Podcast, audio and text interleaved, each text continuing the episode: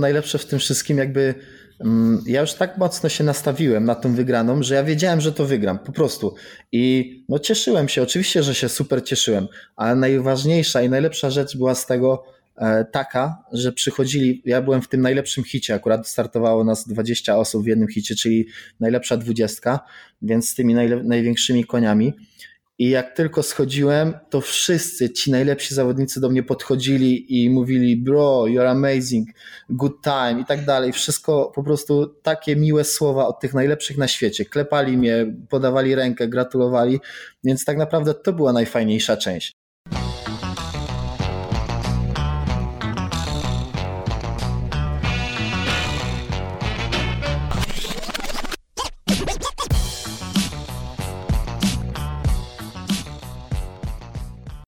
To cześć w ogóle, Miłosz, fajnie, że się udało, udało się dogadać i że znalazłeś chwilę czasu. Widzę, tam bestia ci szczeka. Tak, właśnie go chcę uspokoić trochę, bo tam szczeka mi na ptaki, wiesz? A że lubi na ptaki szczekać, to co zrobię, jakich jest dużo? No nic nie zrobisz. Dam sobie głośniej trochę, o. I już mam. To powiedz mi może na początku, jak wy funkcjonujecie od początku, no bo wiadomo, że te obostrzenia troszkę odmrażały się z biegiem czasu, ale jak od samego początku do, do dnia dzisiejszego wy jako klub funkcjonowaliście, funkcjonujecie? No to już ci mówię, to znaczy bardzo nie chcieliśmy zamykać klubów, wiadomo jak jest, dla nas jakby... Taki obrót pieniędzy jest na bieżąco, więc każde jakby zamknięcie i zamrożenie, no to jest strata, strata kasy. No i wiadomo, że nie chcieliśmy tego robić, tak? No niestety, no musieliśmy to zrobić i trzeba było sobie jakoś radzić. No my też nie jesteśmy tacy, że po prostu zakładamy ręce i nic nie robimy, tylko myśleliśmy, jak sobie tutaj z tym wszystkim poradzić. No miesiąc czasu... Miesiąc czasu nic się nie działo, kompletnie nic, tutaj były pustki w boksie. Na szczęście e, troszkę obniżyli nam czynsz, więc tutaj, e, tutaj nam pomogli, e, leasing nam e, zmniejszyli, no wiadomo, więc jakoś to się, jakoś to się utrzymało wszystko e, w ten sposób. No nie? E, jak już była informacja, że można prowadzić e, treningi personalne, na zewnątrz, no jak wiesz, mamy fajną strefę na zewnątrz, tak, tak, więc tak. Od razu puściłem info, że, że treningi personalne na zewnątrz można prowadzić, no i nasi trenerzy też z tego skorzystali, ja z tego skorzystałem i, i teraz jakoś te treningi personalne nam powoli idą, no nie?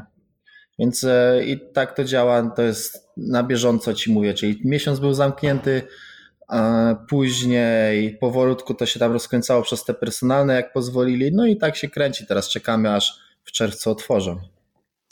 Czyli na razie, bo teraz jest bardzo dużo klubów i chyba sam widziałeś, że na tam grupie CrossFit Polska facebookowej zrobiła się taka mocno gównoburza na temat tego, czy możemy się otworzyć osiemnastego maja, czyli od tego poniedziałku, od wczoraj, czy, czy nie możemy się otworzyć. Czyli wy się nie, nie otworzyliście. Myśmy się nie otworzyli ze względu na to, że nasze P K D się nie, nie zgadza, nie? Czyli jak, jak się jasne, zakłada, jasne. Jak ktoś nie wie, to jak się zakłada działalność, to tam trzeba podać P K D, no i niestety nasze P K D się nie zgadzało z tym, co tam rząd przedstawił, no i no niestety mhm. musimy czekać do czwartego etapu, bo my jesteśmy jako siłownia, siłownia i tak, i fitness, więc my nie możemy. Dokładnie. Natomiast znam, znam właśnie CrossFit, crossfity, gdzie, gdzie P K D było zawarte, że właśnie jakaś sala czy coś w tym stylu i oni już mogą otworzyć.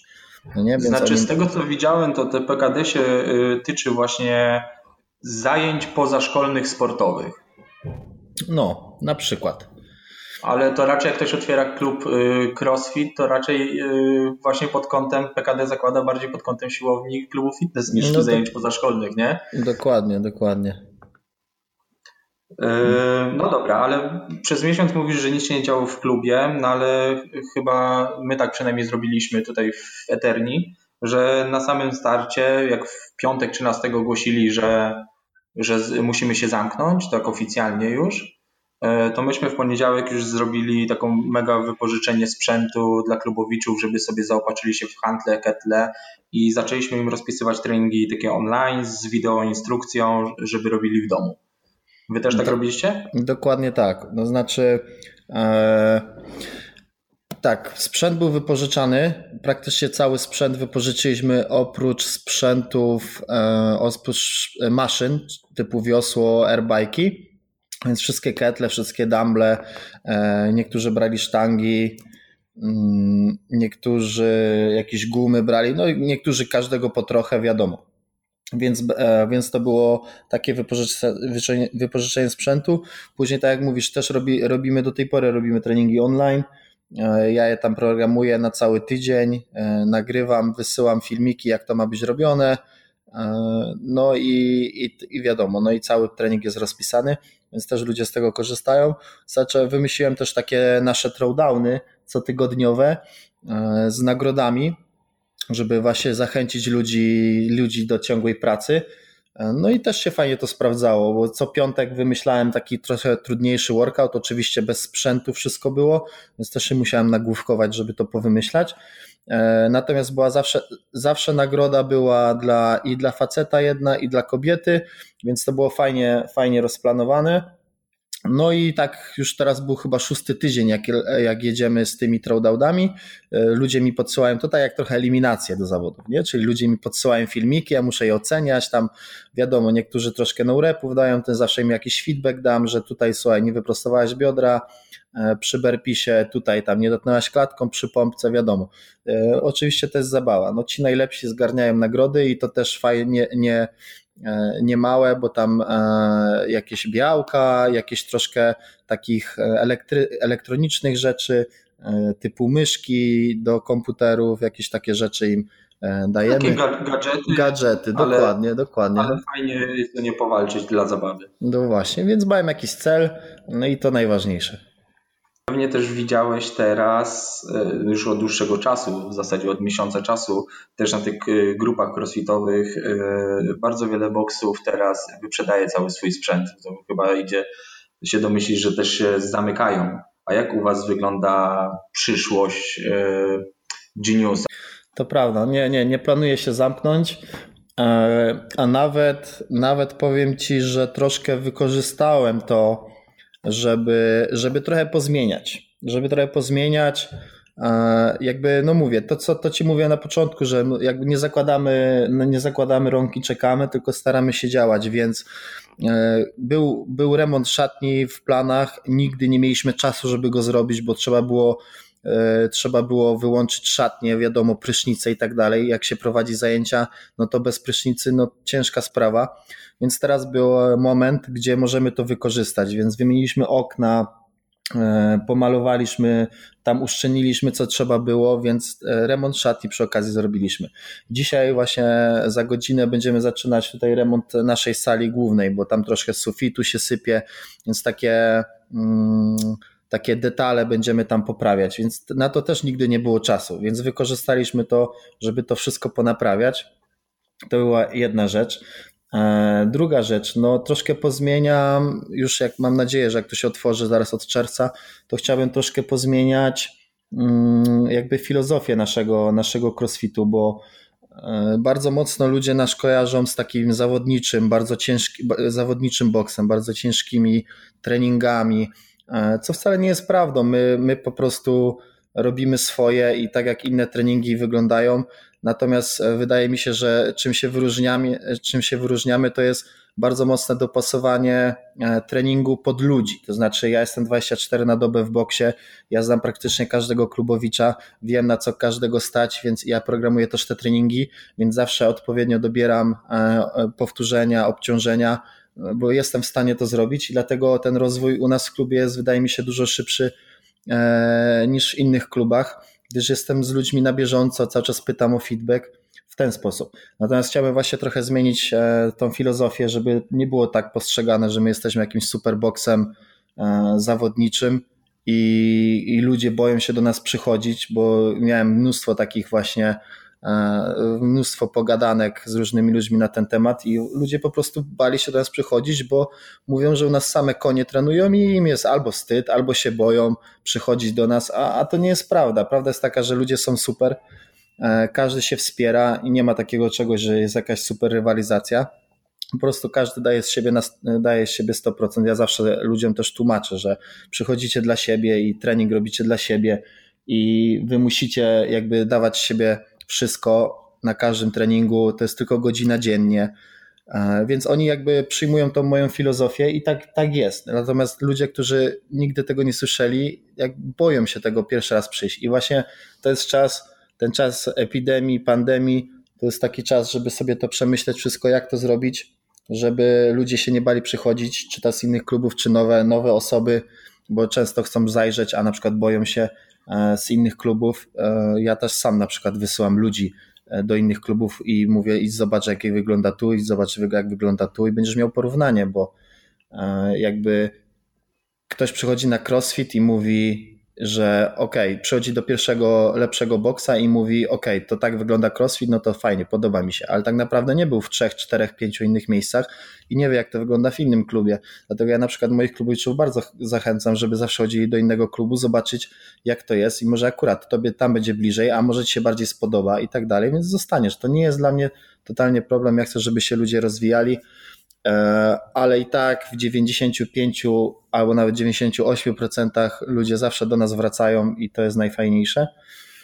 No, ale od, odpowiadając, tak trochę wybiegłem poza temat, ale, ale, ale tak, odpowiadając na twoje pytanie, no to to jest właśnie taki czas trochę na zmiany. Więc e, oczywiście na przykład taka rzecz jak recepcja, no nie mamy, nie mamy recepcjonistki zawsze. Ja, ja byłem na dole albo Kasia pracowała na dole, więc obsługiwała to nowych klientów, to jakieś telefony i tak dalej. Więc teraz chcemy po prostu mieć kogoś na recepcji, który będzie nam pomagał w tych rzeczach, a my byśmy się zajęli troszkę innymi rzeczami, też ważniejszymi, jeśli chodzi o boks, bo nigdy nie ma czasu, żeby coś zrobić, bo zawsze trzeba być na recepcji. Więc takie, można powiedzieć, pierdoły, które ułatwią nam funkcjonowanie boksa. I taki... Ale na które w końcu macie czas, żeby na chwilę się zatrzymać i, i przemyśleć, zorganizować wszystko lepiej. Dokładnie, właśnie dlatego, dlatego jakby wiadomo, kasa, kasa się straciła przez te kilka miesięcy, dwa, trzy. No musieliśmy mocno ciąć wszystko po kosztach. Natomiast myślę, że czasami warto zrobić krok w tył, żeby potem zrobić dwa kroki do przodu i ja to tak widzę i mi się wydaje, że będzie teraz tylko lepiej, że mamy, mamy też klubowiczów, bardzo wiernych klubowiczów, którzy nas wspierali oczywiście właśnie, to też pewnie chciałeś o to zapytać, a może wyprzedzam, wyprzedzam twoje pytanie. W każdym razie mamy klubowiczy, którzy cały czas pytają, kiedy otwieramy, już nie mogą się doczekać i tak dalej, więc wierzymy, że, że to ruszy z podwójną siłą, jak, jak się ponownie otworzy. Jak według ciebie będzie właśnie, bo prawdopodobnie gdzieś od okolicy czerwca, może czerwiec z kawałkiem, będziemy już mogli w jakichś obostrzeniach yy, już wejść do środka, prowadzić zajęcia też w środku sali. Jak ty widzisz przyszłość crossfitowych boksów w Polsce po, po tym całym zamieszaniu z koronawirusem? Wiesz co, powiem ci tak, jakby dla mnie, ja muszę się zająć swoim biznesem i tak jak to, co, wiesz, może to zabrzmi trochę egoistycznie, ale e, mnie nie, nie interesuje, co robią inne boksy, jak one funkcjonują i jak sobie z tym poradzą. Tak naprawdę ja muszę martwić się o siebie i e, robić to, co uważam ja za słuszne, a nie to, co robią inni, bo inni mogą mnie gdzieś tam nakierować. Natomiast czasami to jest, jeżeli się za dużo słucha, to się możesz nakierować źle i potem trochę z inną złą stronę może to iść. Więc ja staram się słuchać swoich jakby intuicji i ile daję radę, tyle, tyle sobie słucham sam siebie. Wiadomo, jeżeli jestem jakiś, w jakiejś kropce, to wtedy zaczerpnę jakieś informacji. Dlatego tak na przykład mówisz, że czy ja tam oglądam, jak to wygląda na CrossFit Polska. Tak, ja tam przejrzę, natomiast ja się to nie, nie wczytuję za bardzo. Wszystko oczywiście przeglądam, jak to tam wygląda, ale jakby jednym okiem wpada, drugim wypada, czy uchem wpada, drugim wypada. Więc ja to robię po swojemu i szczerze mówiąc, no, nie patrzę jak inni się zachowują, tylko robię to, co dla mnie i dla mojego boksa będzie słuszne. No, moja filozofia crossfitu jest inna niż, in, niż e, była, inna, jest inna troszkę niż innych boksów, więc to, co da, działa na innych, niekoniecznie zadziała na mnie i na odwrót. To, co zadziała na mnie, niekoniecznie zadziała na innych, więc e, to nie jest tak, że ja gdzieś tam patrzę na innych.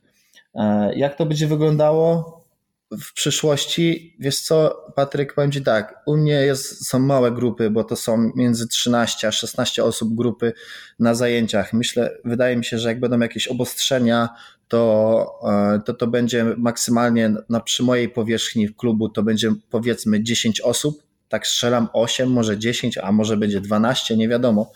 Zobaczymy, jak to będzie wyglądać, a może sześć, no jakby...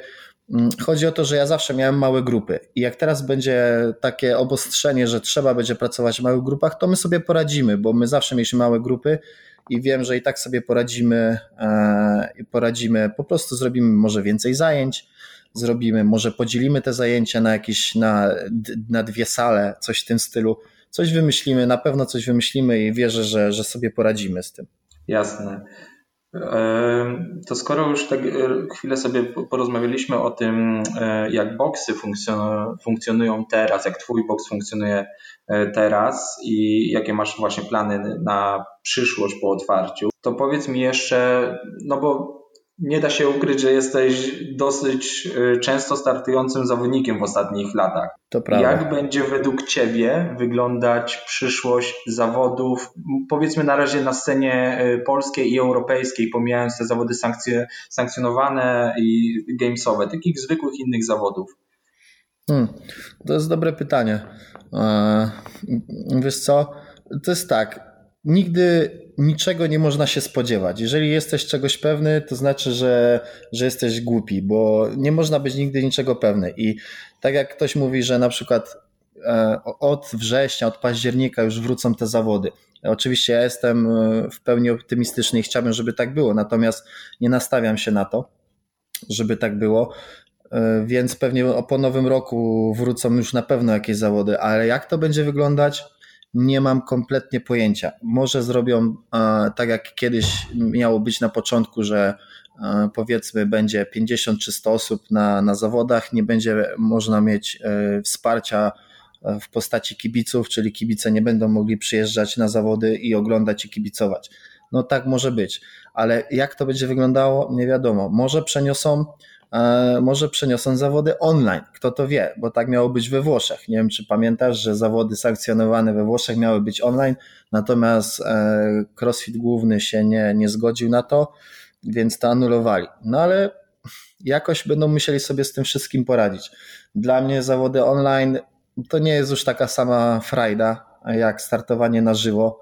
Już nie chodzi o kibiców, kibice zawsze dają powera, ale rywalizowanie z najlepszymi na świecie, ramię w ramię, pogadanie, zobaczenie jak się rozgrzewają, jakie mają nawyki właśnie może żywieniowe, może rozgrzewkowe, może startowe, może jakiś taki mental game. Ja zawsze to obserwuję tych najlepszych zawodników i staram się uczyć od nich.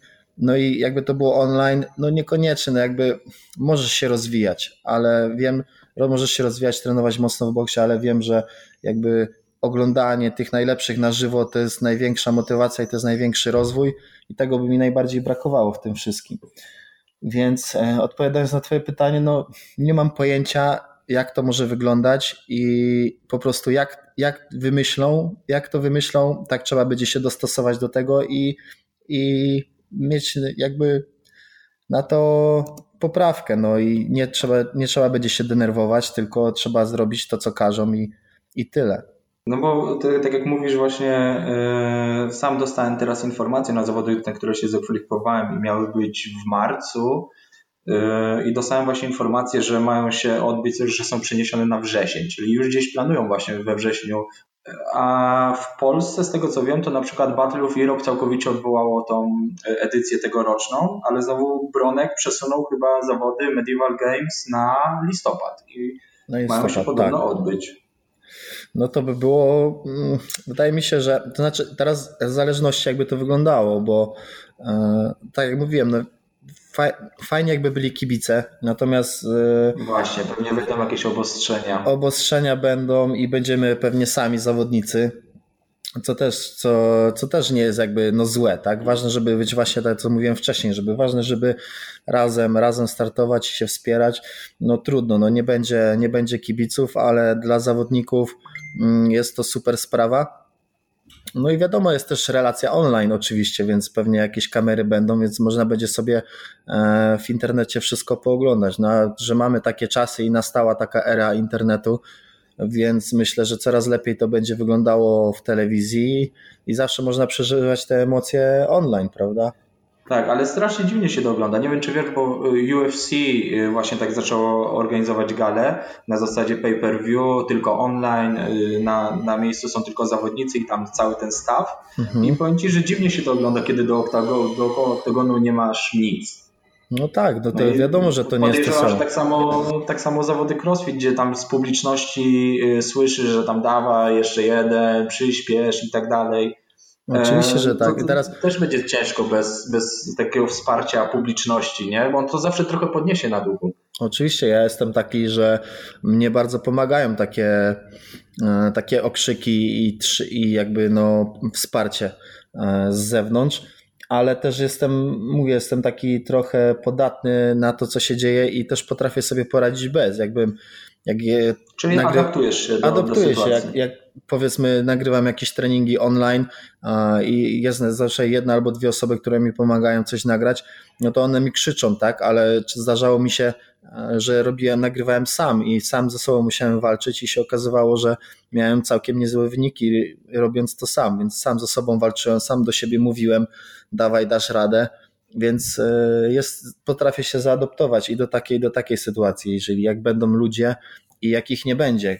Więc myślę, że w tych sytuacjach no, to też zależy od osoby. Tak? Ja sobie na pewno z tym poradzę, ale jest mnóstwo osób, które no, niekoniecznie by sobie poradziły i ich performance byłby dużo na mniej, dużo mniejszym poziomie, jeżeli by nie było kibiców.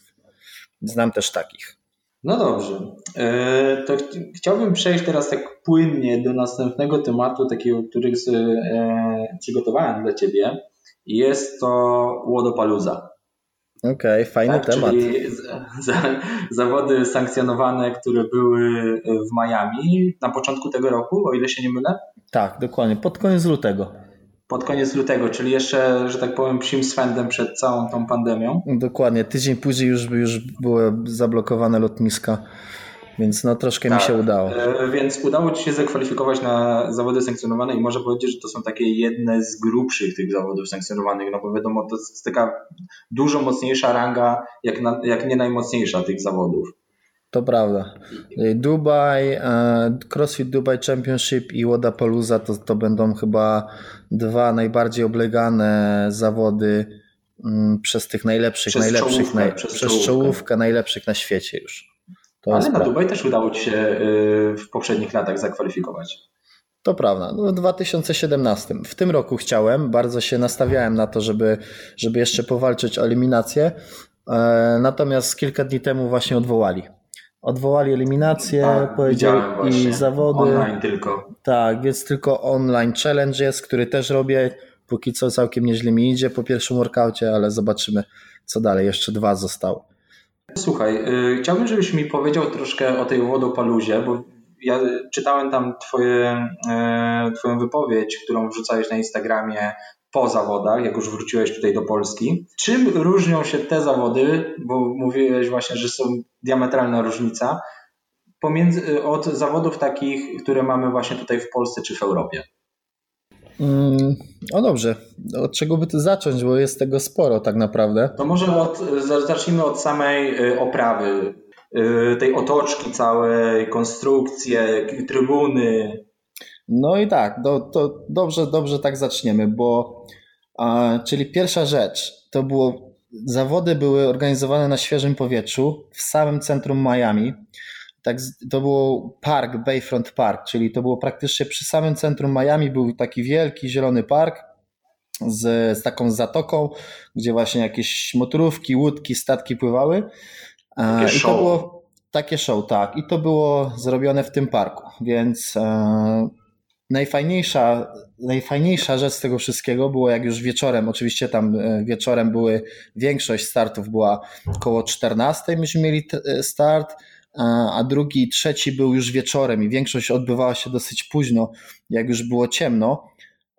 I jedna z rzeczy, które najbardziej pamiętam, to były te wysokie budynki, gdzie myśmy startowali, na przykład podciągam się, patrzę w górę, a tam po prostu drapacze wielkie drapacze chmur, no coś niesamowitego, pięknie oświetlone to wszystko było i, i samo miasto było pięknie oświetlone, no i e, te kolory Wodapaloozy, czyli takie różowe, trochę zielone, takie jas, jaskrawe, takie jaskrawe kolory, no super to, super to wszystko wyglądało na tle tych wielkich budynków, więc no jeśli chodzi o oprawę, no niesamowita rzecz. Były chyba cztery sceny, na których się startowało, to też jest, rzadko się zdarza, żeby były sceny, właśnie cztery. Mieliśmy ogromną strefę rozgrzewkową na piętrze, w ogóle piętro było, można powiedzieć, że na piętrze, bo wchodziło się po schodkach i tam było ogrodzone to wszystko i była ona taka długa, długa strefa rozgrzewkowa, gdzie mieliśmy wszystkie sprzęty możliwe, jakie tylko mogły być, więc każdy, nie dość, że miał, każdy miał sprzęt, to każdy miał mnóstwo miejsca. To wszystko było zadaszone pod takim, pod takim daszkiem, więc zdarzało się, że tam pokropił deszcz trochę wieczorem, bo to taki okres właśnie w Miami, gdzie ten deszcz tam jest, występuje, więc jak nawet jak pokropił deszcz, to nic się nie stało, bo, bo byliśmy, ta strefa rozgrzewkowa była zadaszona. No i to były super, super jakby, no takie szczegóły, ale, ale no coś niesamowitego. Co jeszcze mogę powiedzieć ogólnie, ogólnie, no to, to był, to nie można nazwać a, zawodami crossfitowymi, to, to były bardziej, to był bardziej festiwal crossfitowy i tam było można zobaczyć, jak ludzie żyją crossfitem. Jakby w Polsce nigdy w życiu, w Polsce to już w ogóle, ale gdziekolwiek na innych zawodach byłem, to nigdy w życiu nie widziałem, jak ludzie potrafią się cieszyć, że jest taki festiwal. I tam było, tam poprzyjeżdżali, nawet jak nie startowali, to ci najlepsi na świecie, dawali wywiady, można było się z nimi pościgać, jakieś challenge dawali z nimi, więc no coś niesamowitego, ale tak, najlepsze marki na świecie crossfitowe były. Były też takie mniejsze, które dopiero gdzieś tam się promowały. To miasteczko takie festiwalowe no było tak ogromne, no naprawdę dużo czasu potrzeba było, żeby to wszystko tam przejść.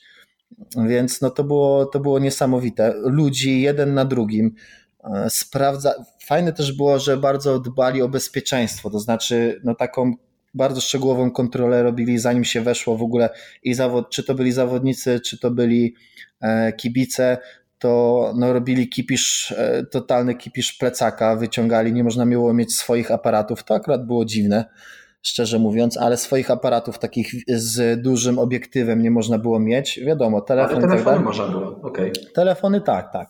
Wszystko można było, natomiast duże obiektywy nie można było, bo tam było bardzo ciasno na trybunach, było tak dużo ludzi, że naprawdę czasami trzeba było czekać, żeby wejść na trybuny, na te dwie główne, główne, sale, główne no, sceny, trzeba było czekać nawet dwadzieścia trzydzieści minut, a jak był finał, to ode mnie z boksa kibice, znajomi i przyjaciele to czekali nawet dwie godziny, więc no tutaj troszkę nie dociągnęli tego, bo żeby czekać na finał dwie godziny w kolejce, żeby wejść na scenę, no to już trochę przegięcie było. Może się troszkę przeliczyli, nie spodziewali się aż, takiej, aż takiego zainteresowania kibiców. To chyba było, to chyba było właśnie widać, że troszkę się przeliczyli, że było za dużo ludzi. No mimo wszystko jakby sprzedali chyba więcej biletów niż mieli miejsc. Co jakby widać, że cieszyło się popularnością, prawda? No to popularność była jakby tego wszystkiego była ogromna. I to było tak, że jak jeździliśmy Uberami na zawody, no to Uberarze na przykład wiedzieli, a że tutaj to zawody, Wodapalooza, crossfit. Nie trzeba było tłumaczyć. Nie trzeba było tłumaczyć, nie? Jakby wszyscy wiedzieli, co się dzieje, że to jest festiwal, że mamy te cztery dni tych festiwalu i wszyscy tam jeżdżą. I Uberarze tak samo wiedzieli, co to jest i bez problemu. Każdy wiedział, czym jest crossfit, crossfit w Miami. Więc to jest fajne, to było fajne. No. Co ci, co jeszcze mogę powiedzieć? Jeśli chodzi o, może o samych zawodników, to było fajne. Może opowiem taką ciekawostkę, jak to wygląda przed samym startem. Akurat tam byliśmy też z Pawłem Kozakiem, więc trzymaliśmy się w miarę razem, bo często startowaliśmy obok siebie, raczej obok siebie, między hitami. Ja w jednym, on w drugim, więc tam w miarę blisko siebie trzymaliśmy się i sobie tak obserwowaliśmy tych zawodników. I prawda jest taka, że chyba pięćdziesiąt procent, połowa tylko zawodników w miarę dogrzewała się jakoś tam mocniej. A ci najlepsi na świecie to dosłownie rozgrzewkę robili pięć do dziesięciu minut przed startem, z tym, że to było tak, że robili, łapali sztangę, zrobili pięć ruchów, dziesięć, może kilka muscle-upów, kilka pompek, dwa sprinty i później nas wołali na, na zbiórkę i mieliśmy dwie zbiórki, jedną u góry, więc musieliśmy czekać już czterdzieści minut przed startem, trzeba było czekać w kolejce na jedno, na jedno sprawdzenie listy. Oczywiście tam było wszystko dopięte na ostatni guzik, dlatego tak, tak wcześnie nas wołali, żeby nie było żadnego opóźnienia. Więc u góry na strefie rozgrzewkowej nas wołali, zbierali wszystkich. Później szliśmy na dół, przed całą sceną tłumaczyli nam wszystko, jak powinniśmy wyglądać, czyli jak wybiegamy, to ten zawodnik w prawo biegnie, ten w lewo, musisz patrzeć tu do kamery, nie możecie się obracać, nikt nie może mieć magnezji, nie możecie, jak wyjdziecie na scenę, to nie możecie podbić do drążka i nasmarować sobie, dopiero po starcie możecie to zrobić, więc takie totalnie takie szczegóły. Czyli to I już takie pod to, pod to show, pod te... Pod to show, pod telewizję, tak, to wszystko było. Natomiast teraz, jeżeli ja byłem już na kilku zawodach sankcjonowanych i zazwyczaj zawsze jest to samo, że dwadzieścia do trzydziestu minut trzeba czekać przed samym startem, zazwyczaj w miejscu, gdzie nie ma dostępu do sprzętu, więc takie rozgrzewanie trochę, się... Trochę gaśniesz. Dokładnie, przed. Rozgrzewanie się godzinę przed to totalnie nie ma sensu, bo i tak potem tą godzinę trzeba czekać. I teraz jak zacząłem właśnie, odkąd już zacząłem jeździć na te sankcjonowane zawody i zobaczyłem, że na większości zawodów tak jest, kiedyś na regionalsach też tak było, ale to się stało piętnaście minut. No to piętnaście minut to jeszcze nie jest tragedia, natomiast na tych sankcjonowanych to już jest dwadzieścia minut zwyż. No mówię, tam na Wodapaluzie to było nawet czterdzieści minut czekania przed startem. Więc teraz jak zacząłem trenować, to tak samo robię. Robię sobie rozgrzewkę, jakąś tam króciutką, bardzo króciutką nawet, trochę mobilki dosłownie. Czekam pięć, dziesięć, piętnaście, czasami dwadzieścia minut, a czasami w ogóle się nie rozgrzewam i od razu jadę trening, no bo tak to teraz wygląda na zawodach sankcjonowanych. Czyli Inaczej... starasz się właśnie tak zaadaptować do tych sytuacji, które są narzucane na, na, na zawodach, żeby się przyzwyczaić do takiego schematu. Dokładnie, no bo jak się będziesz przyzwyczajał tutaj na treningu, że robisz rozgrzewkę, trzy minuty przerwy i jedziesz już na pełnym rozgrzaniu, no to to jest całkiem inny trening niż jak masz czterdzieści minut nic nie robienia, dosłownie możesz co możesz zrobić? Pompki, burpeeski sobie porobić, jakieś skipy, to jest jedyna rzecz, którą możesz zrobić, więc to utrzymanie ciepłoty ciała i mobilności jest dosyć trudne do zachowania.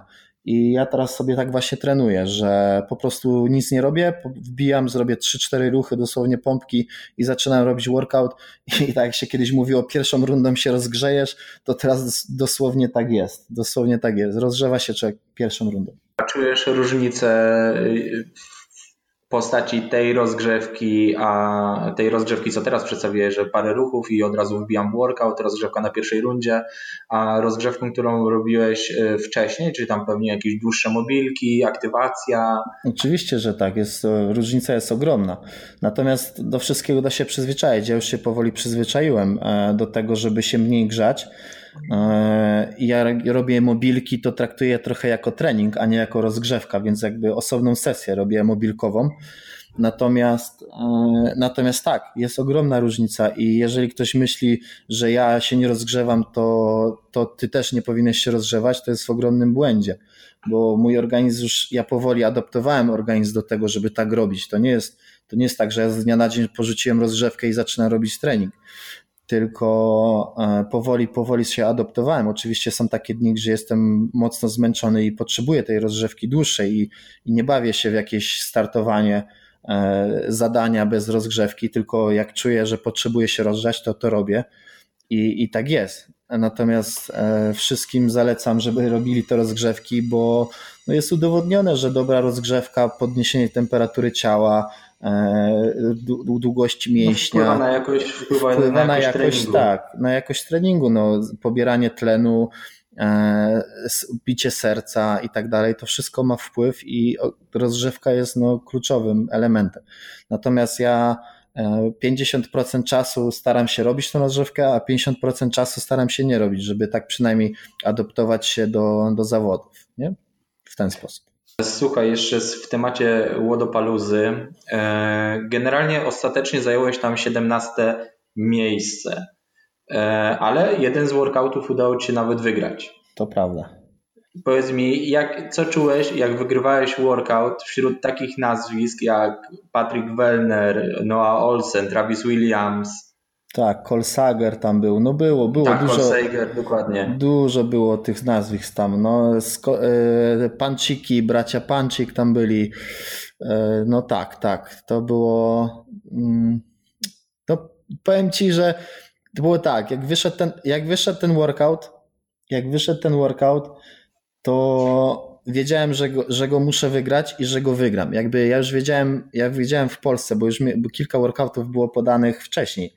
Więc ja sobie to zrobiłem, był jeden z nich? To był jeden z tych workoutów właśnie, więc ja sobie go zrobiłem, przeanalizowałem go mnóstwo razy, czyli to była dosyć gruba analiza tego workoutu i powiedziałem, że jestem w stanie go wygrać. Jestem w stanie go wygrać, no i tak zrobiłem na zawodach. Jakby mentalność była taka, która nie pozwalała mi puszczać tej sztangi i no co, zrobiłem swoje to, co założyłem i, i wygrałem, więc ja jestem bardzo zadowolony z tego powodu.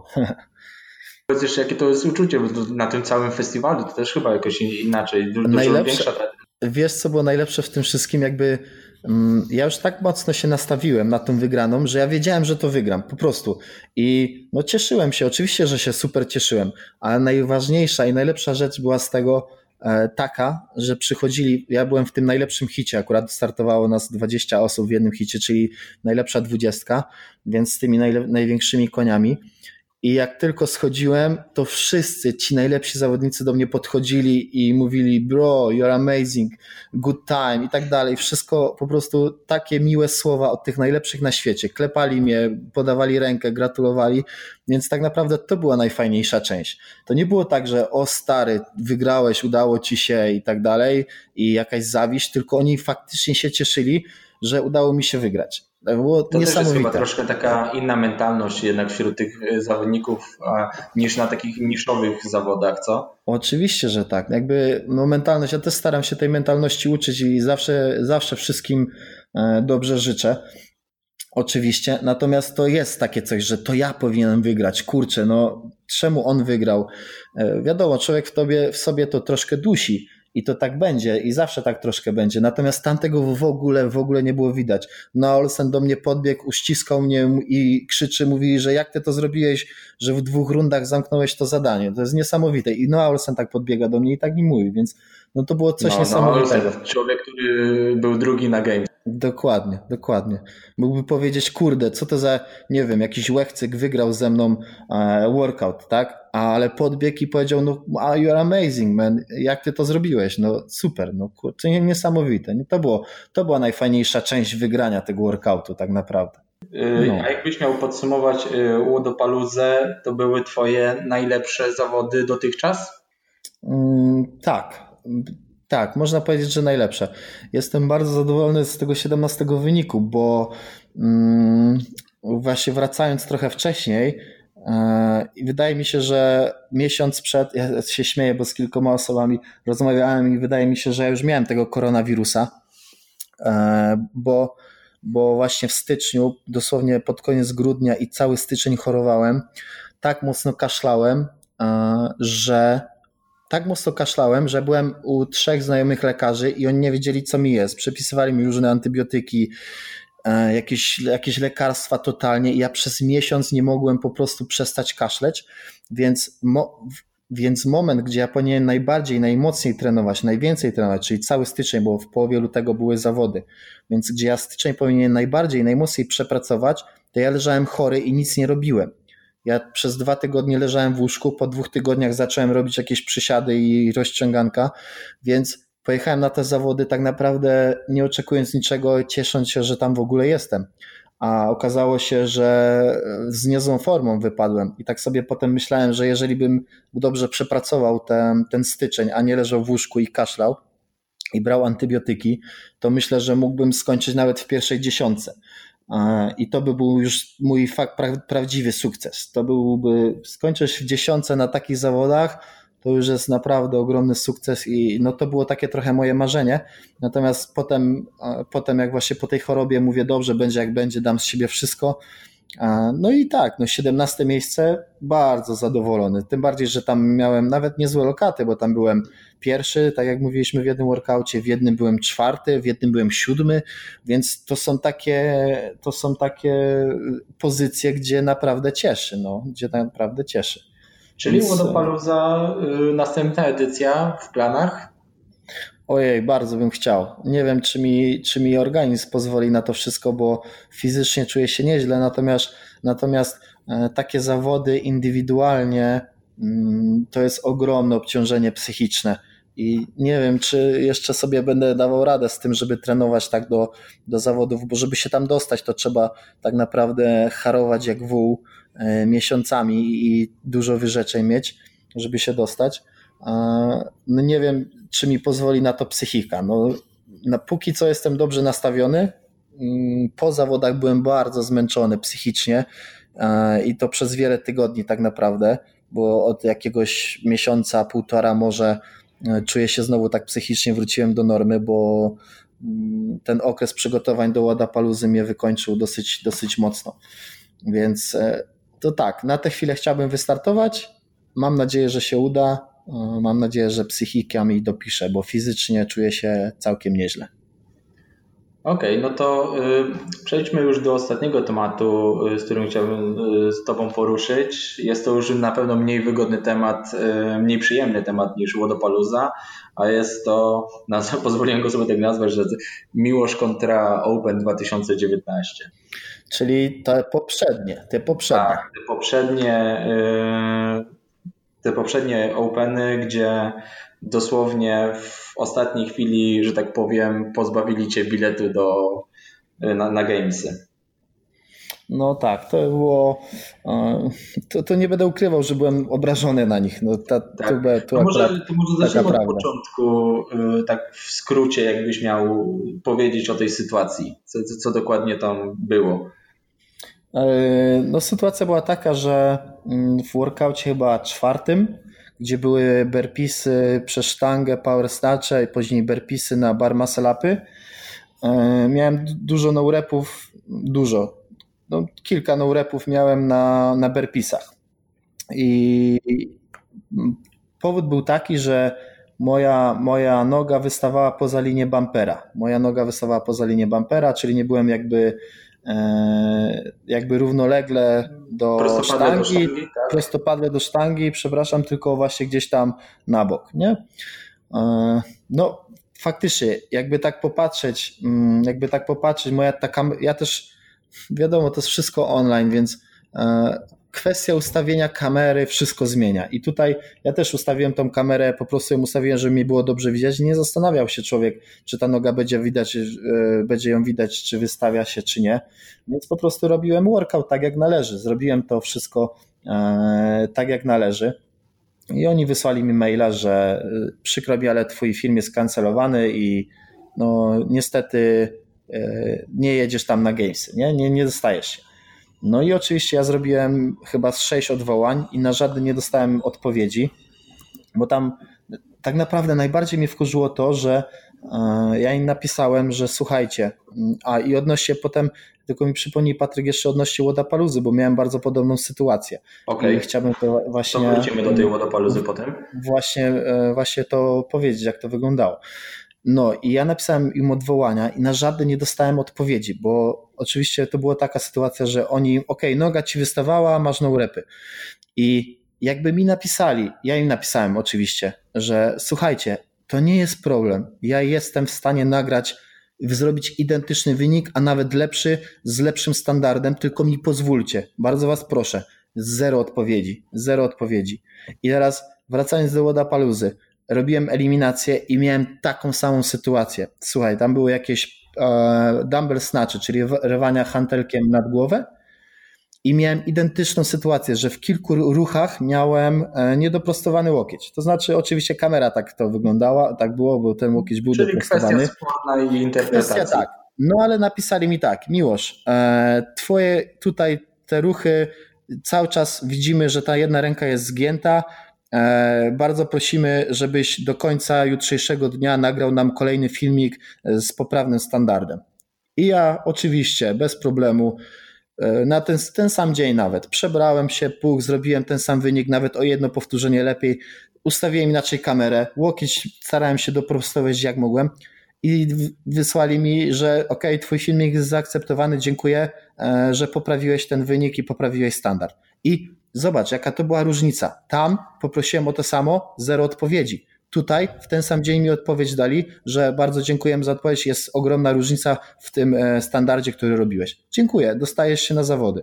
A myślisz, Jakby... że to mogło być spowodowane tym, że Wodapalooza, a Gamesy to są jednak rozmiarowo i ilościowo wśród startujących tych zawodów, kwalifikacjach dużo większa ilość osób i myślisz, że po prostu Gamesy miały dużo więcej takich zgłoszeń, gdzieś pominęli, czy po prostu chcieli pominąć? Wiesz co?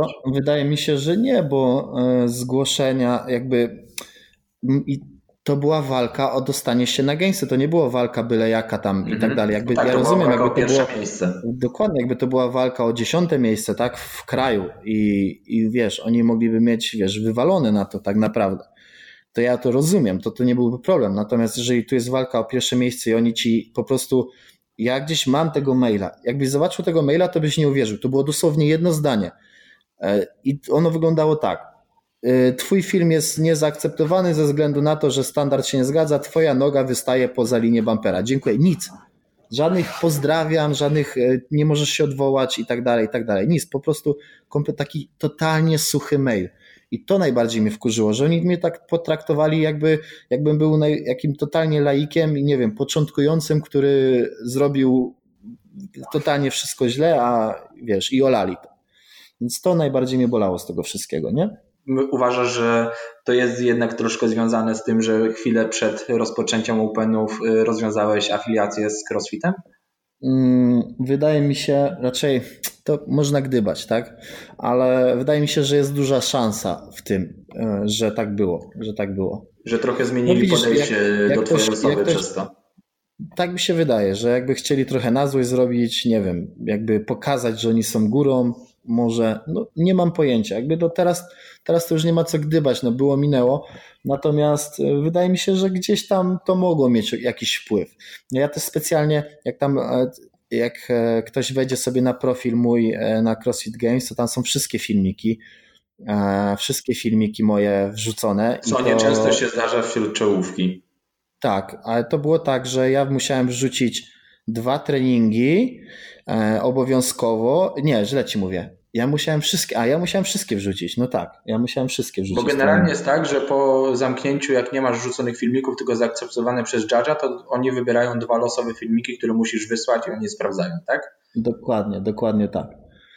E, dokładnie tak. I ja tam potem chyba ostatni filmik miałem jakiegoś judge'a wpisanego, więc... E, Tam też była taka sytuacja, że dużo osób mi zarzucało, to było też ciekawe, że dużo osób mi zarzucało, że nie zrobiłem wyniku, który zrobiłem, a tam był, pamiętam, to był bardzo ciężki trening, bo tam było trzydzieści trzy, dwadzieścia siedem, dwadzieścia jeden, piętnaście, dziewięć trastery na chest to bar. Nie wiem, czy kojarzysz taki trening, dziewiętnaście pięć. dziewiętnaście pięć, tak. No, tam było hmm. właśnie tak dużo tak, chestobarów, dużo trasterów taki, no. Ja tam chyba zrobiłem, nie chcę cię skłamać, siódmy albo ósmy wynik na świecie i mnóstwo osób do mnie, oczywiście to nie było wprost, tylko gdzieś tam to słyszałem, że na bank nie zrobiłeś tego wyniku, tylko sobie wpisałeś i tak dalej. No mówię, jakby ja nie jestem taką osobą, żeby tu ściemniać i żeby kombinować i potem jak właśnie kazali mi wrzucić ten filmik, to to kopary ją opadły, bo filmik na filmiku jest ewidentnie, że robię wynik jaki jest. Mało tego, ja robiłem ten trening cztery razy. Cztery razy poprawiałem ten trening. Dwa razy udało mi się wykręcić ten sam wynik, a dwa razy poprawić i zrobić ten sam wynik. Czyli tam zrobiłem za pierwszym razem chyba dwadzieścia sekund gorzej, dwa razy, a dwa razy zrobiłem taki sam wynik, więc cztery razy robiłem ten trening na totalnym wykończeniu. A tu ludzie mi zarzucają, że nie zrobiłem jakby nie zrobiłem takiego wyniku i ja zawsze się zastanawiam, ja, z czego to wynika, że, że ludzie tak potrafią zhejtować jakby ciężką pracę, nie pomijają tę ciężką pracę, ten wysiłek wieloletni i po prostu sobie mówią, że ktoś idzie na skróty. To mnie tak bardzo boli, tak sobie czasami o tym myślę, że no boli mnie to, boli mnie to. Co ci mam powiedzieć? Zawsze tak będzie, zawsze tak będzie, natomiast no nie ma tym, ja też się tym aż tak nie przejmuję, więc, więc jakby, jakbym się tym przejmował, to, to dawno bym rzucił crossfit, no taka jest prawda. A czy po tym incydencie właśnie z Openami zmieniłeś troszkę swoje podejście do samych tych zawodów i do samej tej organizacji crossfitu? Ja już wcześniej miałem takie dziwne podejście. Ja już wcześniej miałem do, dziwne podejście do, do tego crossfitu, bo ile razy miałem jakieś do nich pytanie, to po prostu mnie olewali. No ale tak to jest, wiesz, tak jest ze wszystkim, ze wszystkim, że jak płacisz, to o ciebie dbają, jak nie płacisz, to mają cię w dupie, no i tak jest, tak jest ze, ze wszystkim praktycznie. No crossfit na początku, pamiętam jak od pięć tam pięć, pięć i pół roku temu otwieraliśmy crossfit, to tam były troszkę inne, inne zasady i ten kontakt z tymi ludźmi był dużo lepszy, dużo milszy, ale z roku na rok to się zmieniało wszystko. Więc ja już potem ostatnie dwa lata miałem takie sceptyczne nastawienie do ludzi zarządzającym crossfitem, bo sam crossfit sobie jest super i zawsze będę polecał, tak, jako idea jest super i ja polecam wszystkim uprawianie crossfitu, natomiast ludzie, jeżeli chodzi o sport crossfitu lub ludzie zarządzający głównym crossfitem, no to już niekoniecznie patrzą na to, co ludzie myślą, tylko patrzą na siebie i na swoje pieniądze.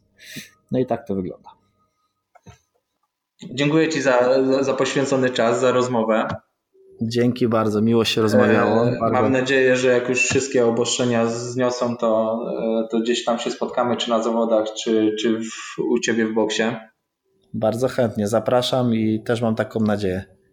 E, a tymczasem no, życzę dużo zdrowia i, i wytrwałości w tym, w tym trudnym dla nas wszystkich czasie. Już niewiele, wydaje mi się, już, tak, już niedługo. Już niedługo. Będzie dobrze, ja cały czas jestem dobrze nastawiony.